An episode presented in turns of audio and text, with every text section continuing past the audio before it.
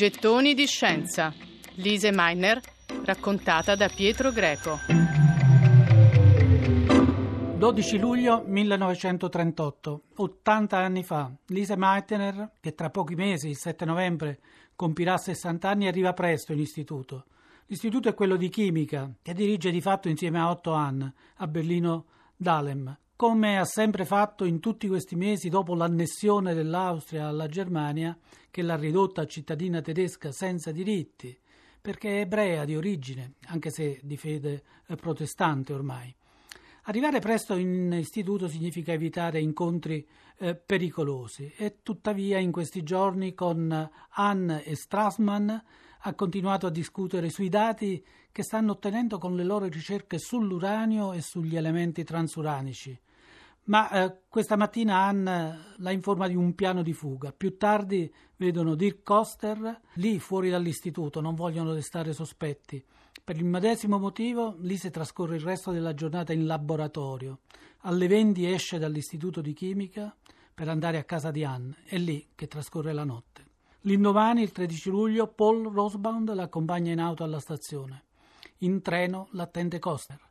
Lise ha con sé solo due piccole borse, dieci marchi e un anello con un diamante che le ha appena regalato Anne.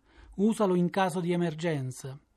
Coster per prudenza è in un altro vagone. La donna è sola, tesa, ha paura, anche se non ha l'esatta percezione di quanto imminente sia il pericolo, perché Kurt S., il suo vicino di casa e collega, il nazista a capo della piccola sezione ospite dell'Istituto di Chimica, che vuole assumere la direzione al posto di Anna, ha mandato una nota scritta, scritta a mano alla polizia, per denunciare che Lise Meitner sta cercando di andare via.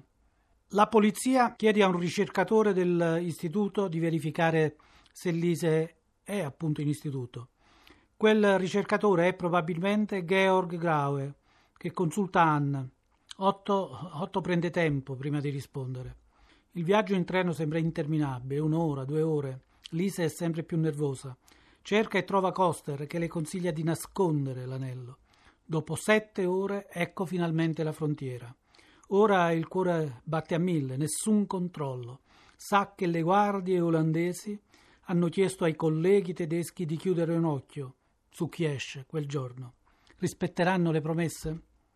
Ancora pochi metri. È fatta. Ora Lisa è in Olanda.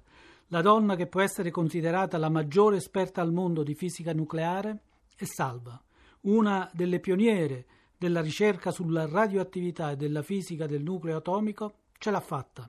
La sua vita è salva, ma ha sperimentato solo il primo dei quattro tradimenti che in pochi mesi non riusciranno a piegarne la volontà e a eroderle la lucidità. Il primo di questi tradimenti è quello del suo popolo, il popolo tedesco. Lei se n'è sempre sentita parte e lo ha onorato raggiungendo vette scientifiche in fisica che solo un'altra donna, Marie Curie, in Francia aveva prima raggiunto. Ma quel popolo, il popolo tedesco, l'ha tradita, costringendola a una fuga che è una vergogna per l'intera umanità.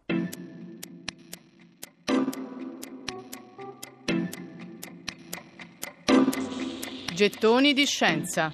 Lise Meiner raccontata da Pietro Greco.